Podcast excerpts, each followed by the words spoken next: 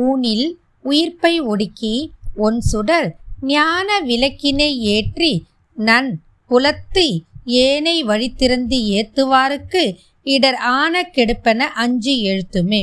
தெய்வங்களும் சித்தர்களும் இது உங்கள் தமிழ் பாட்காஸ்ட். வணக்கம். இன்னைக்கு நம்ம திருத்தலங்கள் வரிசையில் சுடலை மாடன் சுவாமியோட அற்புத வரலாறை பற்றி தான் பார்க்க போகிறோம் சுடலை மாடன் சுவாமி அப்படி என்ற பேரை கேட்ட உடனே நம்ம எல்லாருக்குமே ஞாபகம் வருது. கிராமத்தில் இருக்கிற ஒரு சிறு தெய்வ வழிபாடு. இந்த சுடலை மாடனோட வரலாறு ரொம்ப அற்புதமானது.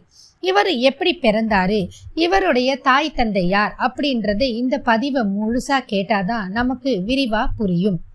சுடலை மாடன் அப்படின்றவர் நிறைய பேர் சொல்றது வந்து கிராமத்துல இருக்கிற ஒரு சிறு தெய்வம். நிறைய பேருக்கு அருள்வாக்கும் நல்ல விதமான வாழ்க்கையும் அமைத்து கொடுக்கிற ஒரு தெய்வம். மந்திரம் எந்திரம் வச்சு இந்த சுவாமியை வழிபடுறவங்க தமிழ்நாட்டில் அநேகம் பேர் இருக்கிறாங்க. குறிப்பாக சொல்லணும்னா தென் மாவட்டங்களில் சுடலை மாட சுவாமி கோவில் நிறைய இருக்குது.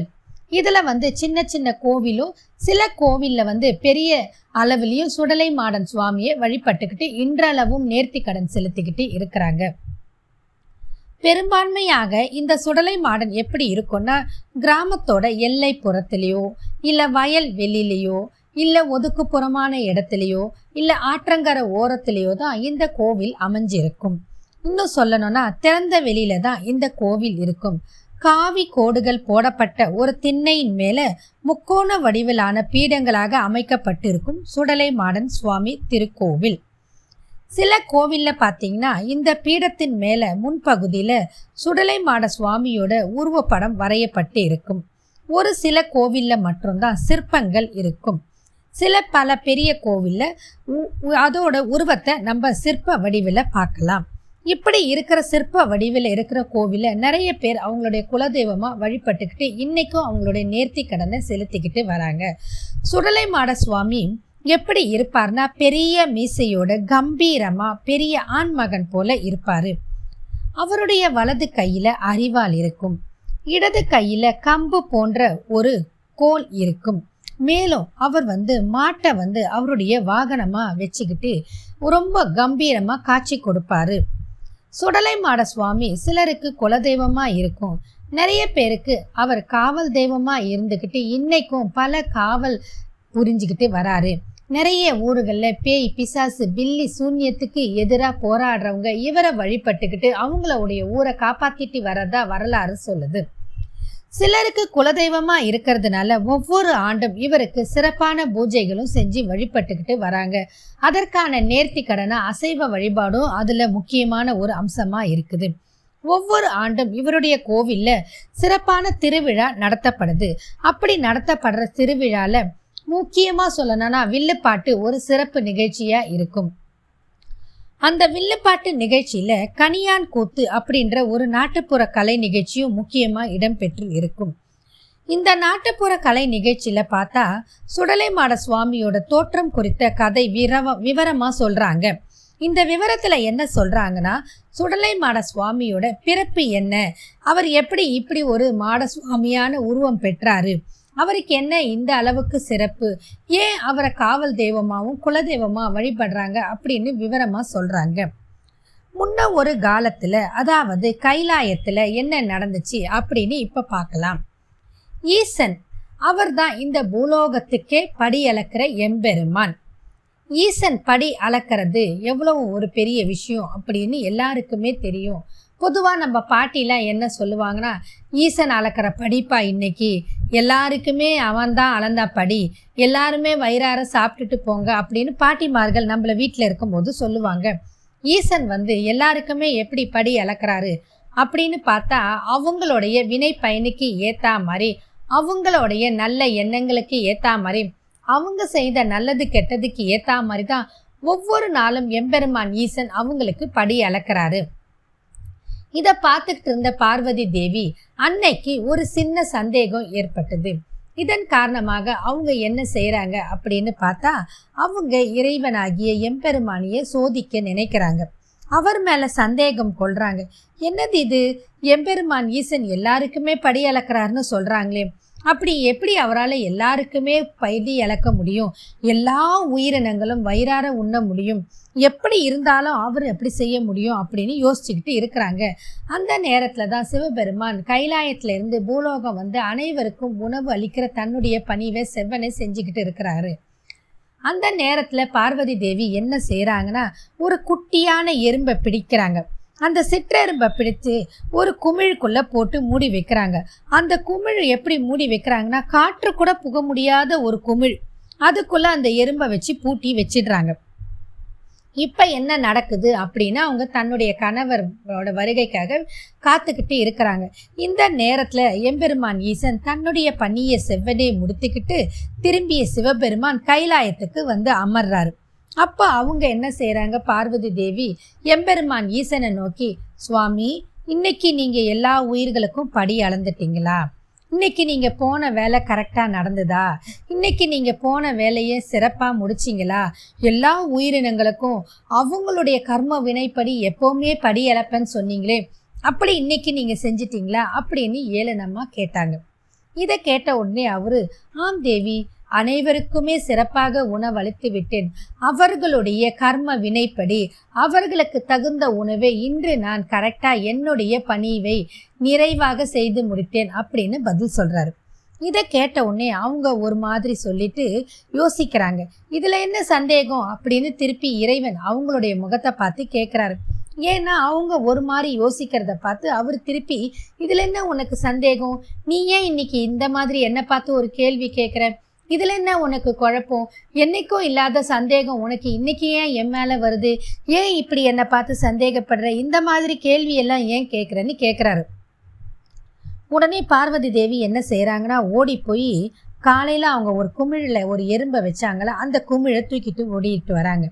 குமிழை மெதுவாக திறந்து பார்க்குறாங்க அதுக்குள்ளே இருக்கிற எறும்பு இருக்குதா உயிரோட? இல்லை அதுக்கு ஏதாவது ஆயிடுச்சா? அதுக்கு உணவு கிடச்சிதா? அப்படின்னு அவங்க எண்ணிக்கிட்டே அந்த குமிழை திறந்து பார்க்குறாங்க ஆனால் என்ன ஒரு ஆச்சரியம்னா சிற்றரும்புக்கும் அன்னைக்கு இறைவன் படி அளந்திருக்கிறாரு. எப்படின்னு பார்த்தா யாருக்குமே தெரியாது. காரணம் அதோட வாயில் ஒரு அரிசி மணி இருக்குது. அவங்களுக்கு அதை பார்த்தோன்னே ரொம்ப ஆச்சரியம். என்னடா இது? நம்ம இந்த குமிழுக்குள்ளே இந்த எறும்பை பிடிச்சு அடைச்சி வைக்கும் போது அங்கே ஒன்றுமே இல்லை. எப்படி காற்று கூட புக முடியாத இந்த குமிழுக்குள்ள ஒரு அரிசி இந்த எறும்புக்கு கிடைச்சது அப்படின்னு அவங்க சிந்திக்கிறாங்க. இந்த நேரத்தில் அவங்களுடைய சந்தேகத்தை வந்து இறைவன் கிட்ட சொல்கிறாங்க இதை கேட்ட உடனே எம்பெருமான் ஈஸ்வரனுக்கு கொஞ்சம் கோபமே வந்துருச்சு.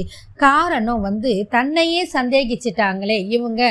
தன் மேலேயே குற்றப்பழி சுமத்துறாங்களே. எப்படி இது சாத்தியம்? எப்படி இது சாத்தியம்னு சொல்கிறாங்களே நினச்சிக்கிட்டு அவருக்கு கோபம் வந்துடுது உடனே சினம் கொண்ட எம்பெருமான் ஈசன் கோபம் கொண்டு தன் மனைவின்னு கூட பார்க்காம பார்வதிக்கு சாபம் விட்டுடுறாரு எப்போவுமே அவங்க செய்கிற தப்புக்காக அவங்க இறைவன் கிட்ட சாபம் வாங்கிறது ஒரு வாடிக்கையான நிகழ்வு என்றாலும் இந்த முறை ரொம்ப வித்தியாசமான சாபனையை அவர் கொடுத்துடுறாரு. என்னுடைய மனைவியான நீயும் என்ன சந்தேகிச்சுட்ட? நான் செய்கிற வேலையில் சந்தேகம் அடைஞ்சிட்டு என்னையே நீ சோதிக்கிறதுக்கு முற்பட்டுட்டு இப்படி நீ ஒரு உலக மாதாவாகிய அன்னையாகிய நீ இப்படி நடந்து கொள்ளலாமா? இறைவையாகிய நீயே இப்படி நடந்துட்டா மற்ற உயிரினங்கள் எப்படி நடந்து கொள்ளும் அப்படின்னு அவர் கோபம் கொள்றாரு. நீ என்னை சபி சா சந்தேகப்பட்டதுனால இப்பயே நான் உன்னை சபிச்சு காட்டுக்கு போகும்படி உன்னை சாபனை இடுறேன்னு சொல்றாரு. அவர் எப்படி சாபனை இடுறாருன்னா நீ காட்டுக்கு போய் பேச்சியா மாறி காடுகளில் அலைந்து திரிந்து இப்படியே கஷ்டப்படணும் அப்படின்னு சாபம் விட்டுடுறாரு இதை கேட்ட பார்வதிக்கு ரொம்ப பயமும் வேதனையும் அழுகையும் வந்துடுது அப்போதான் அவங்களுக்கு ஒரு விஷயம் தெல்ல தெளிவாக புரியுது. அவங்க செஞ்ச தப்பு அவங்களுக்கு விளக்கமாக புரியுது. தன்னுடைய கணவனுன்னு இல்லாமல் உலகத்தையே ஆளக்கூடிய எம்பெருமான் ஈஸ்வரனையே நம்ம சந்தேகிட்டோமே இப்படி நம்ம ஒரு தவறான செயல் சிறு புத்தி காரணமாக செஞ்சிட்டோமே அப்படின்னு அவங்களுடைய தவறு புரிஞ்சு அவங்க இறைவனோட காலில் விழுந்து வணங்கி மன்னிப்பு கேட்குறாங்க அதற்கு மேலும் சாப விமோசனமும் கேட்குறாங்க ஆனால் என்னதான் இருந்தாலும் ஈஸ்வரனாக இருந்தாலும் அன்னை உமாதேவியா இருந்தாலும் யார் ஒருவர் மற்றவருக்கு மனம் வந்து சாபனை கொடுக்குறாங்களோ அது நிச்சயமா நடந்தே தீரும் அது பளிச்சே தீரும். அப்படிப்பட்ட ஒரு நேரத்தில் அவங்க சிவபெருமானுக்கு தன்னோட சாப்ப விமோசனத்துக்கான பரிகாரத்தையும் கேட்குறாங்க அப்போ சிவபெருமான் என்ன சொல்கிறாருன்னா நீ வனப்பேச்சியா? காட்டில் போய் அலைஞ்சு திரிஞ்சுக்கிட்டு இரு. அப்படி நீ அலைஞ்சு திரிஞ்சுக்கிட்டு இருக்கும்போது மயானத்தில் என்னை நோக்கி தவம் இரு. சரியான காலம் அதாவது உரிய காலம் வரும். அப்ப நான் வந்து உன்னை மீட்டு எடுத்துக்கொண்டு மீண்டும் கைலாயம் திரும்புவேன் அப்படின்னு அவர் சாபத்துக்கும் சாபத்துக்கான விமோசனமும் சொல்றாரு. இதை கேட்ட பார்வதி தேவி காட்டு பேச்சி அம்மனாக பூலோகத்துல அவதரித்து காடு மேடுகளை அலைந்து தெரிஞ்சுக்கிட்டு வாழ்ந்துக்கிட்டு வராங்க. இப்படி வாழ்ந்துக்கிட்டு வரும்போது ஒரு நாள் அவங்களுக்கு திடீர்னு மயானத்தில் போய் இருக்கணும் அப்படின்னு எண்ணம் தோன்றுது. இதற்கான காரணம் என்னன்னா இதுதான் சரியான நேரம் இறைவனை அடையிற நேரம் அப்படின்னு நம்ம எண்ணிக்கொள்ளலாம். இதன் காரணமாக அவங்க போய் காட்டுலேயும் மேட்டுலேயும் அலைஞ்சு தெரிஞ்சுக்கிட்டு இருந்தவங்க ஒரு முறை மயானத்துக்கு போகிறாங்க அங்கே போய் எம்பெருமான் ஈஸ்வரனை நோக்கி கடுந்தவம் புரியுறாங்க. இப்படி கடுந்தவம் புரிஞ்சுக்கிட்டு இருக்கும்போது அவங்களுடைய தவத்தை பார்த்து மனமிருங்கிய ஈஸ்வரன் அவங்க முன்னாடி தோன்றாங்க. அப்படி தோன்றிய சிவபெருமான் அவங்க கிட்ட போய் சாபத்தை நீக்கி உனக்கு நான் விமோச்சனம் கொடுக்கறேன்.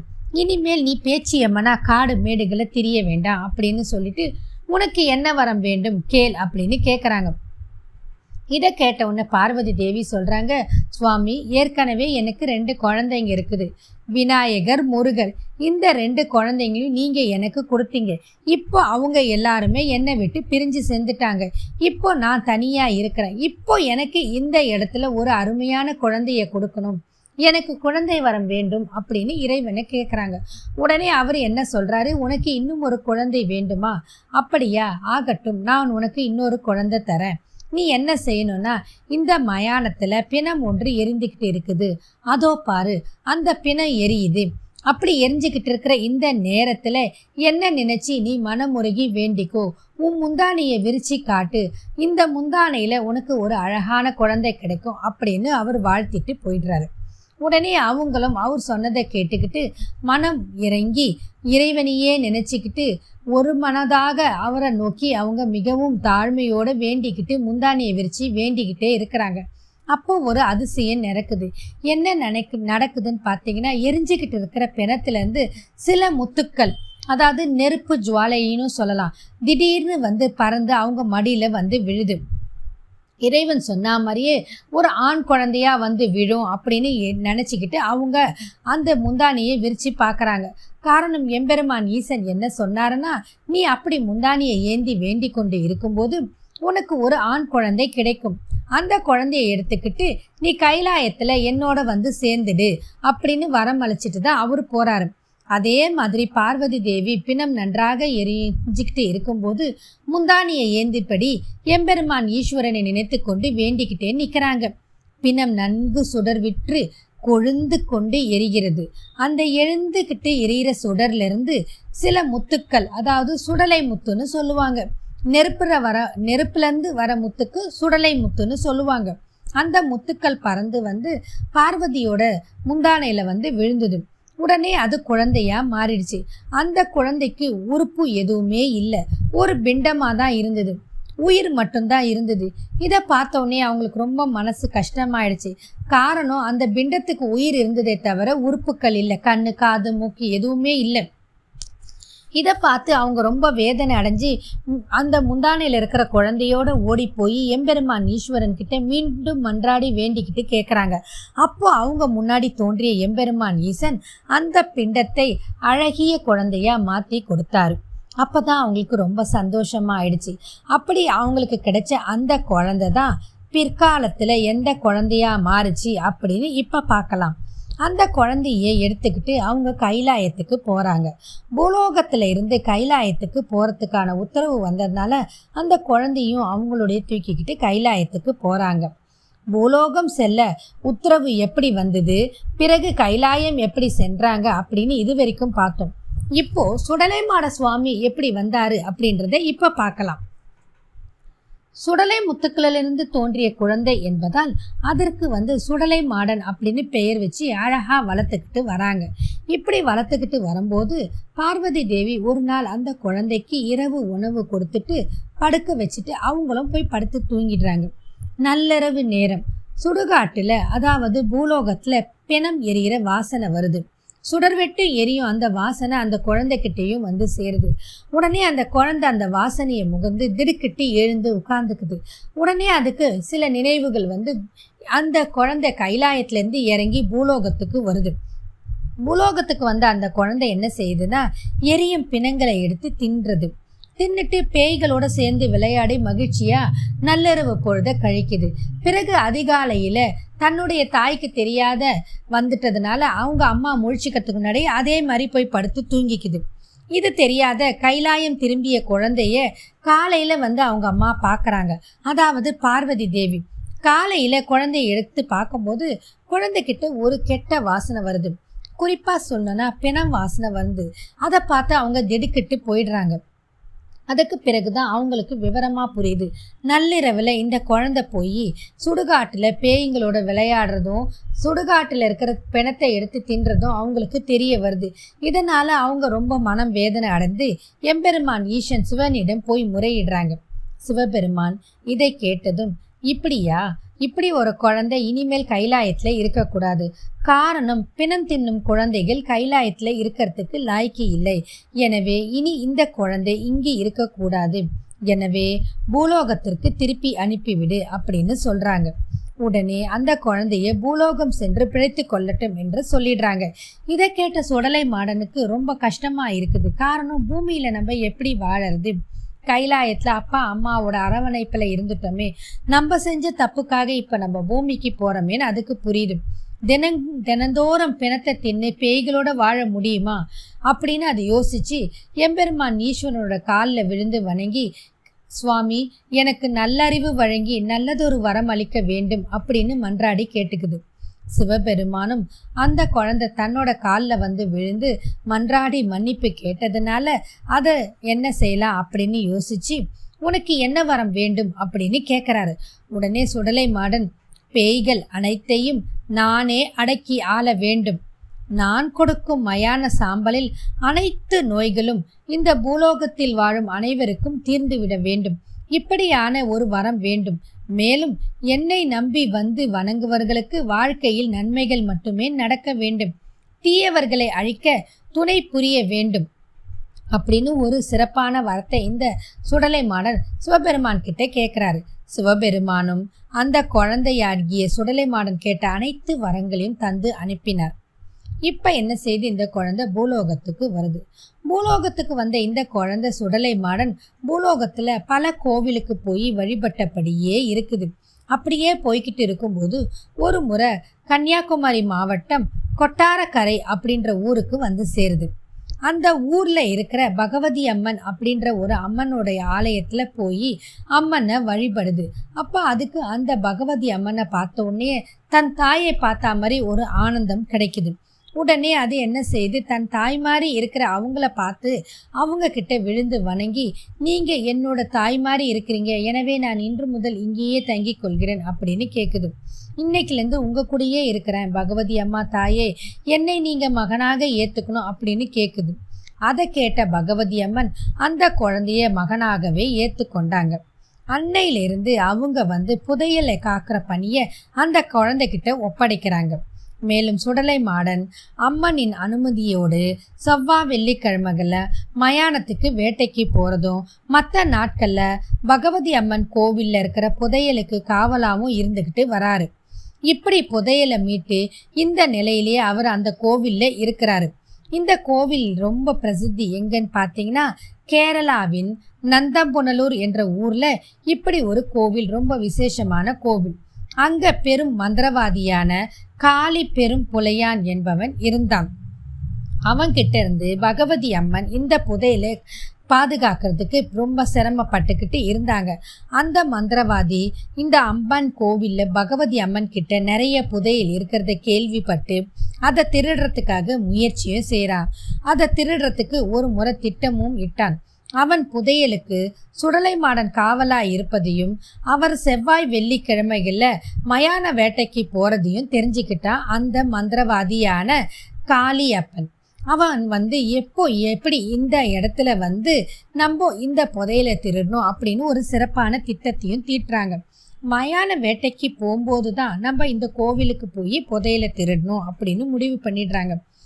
புதையலை தேடி காளி பெரும் புலையான் போய் பார்க்குறான். அப்போது கோவில்ல சுடலை மாடன் இல்லை.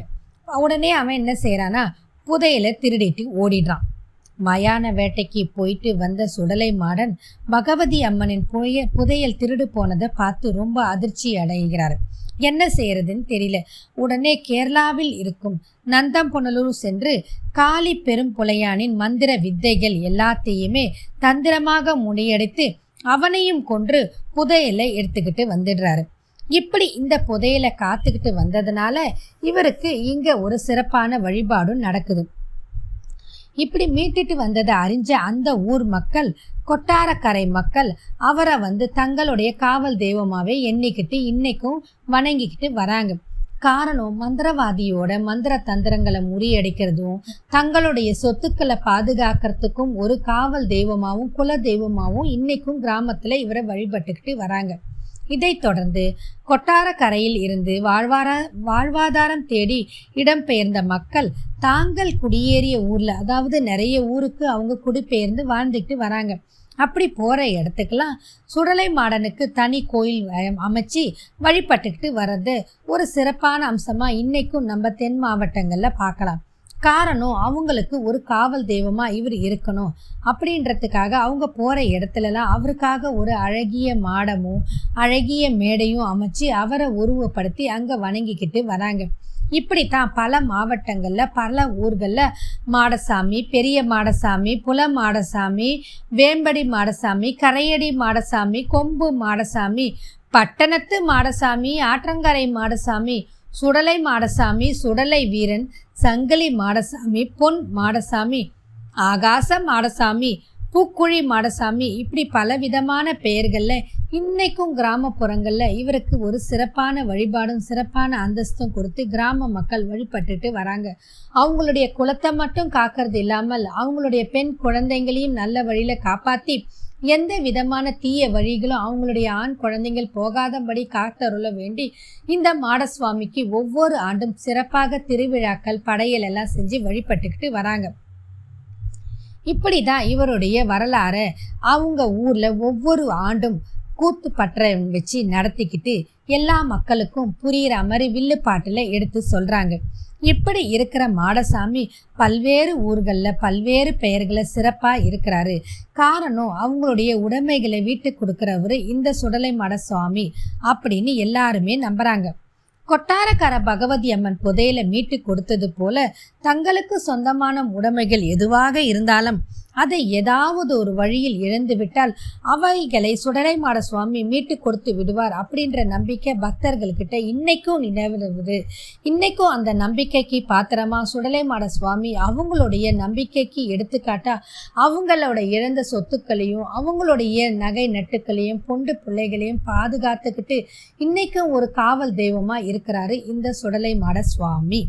இப்படி அவங்களுடைய நம்பிக்கைக்கு எடுத்துக்காட்டா இருக்கிறதுனால இவருக்கு சிறப்பான வழிபாடுகளும் சிறப்பான பூஜைகளும் ஒவ்வொரு ஆண்டும் நடக்குது.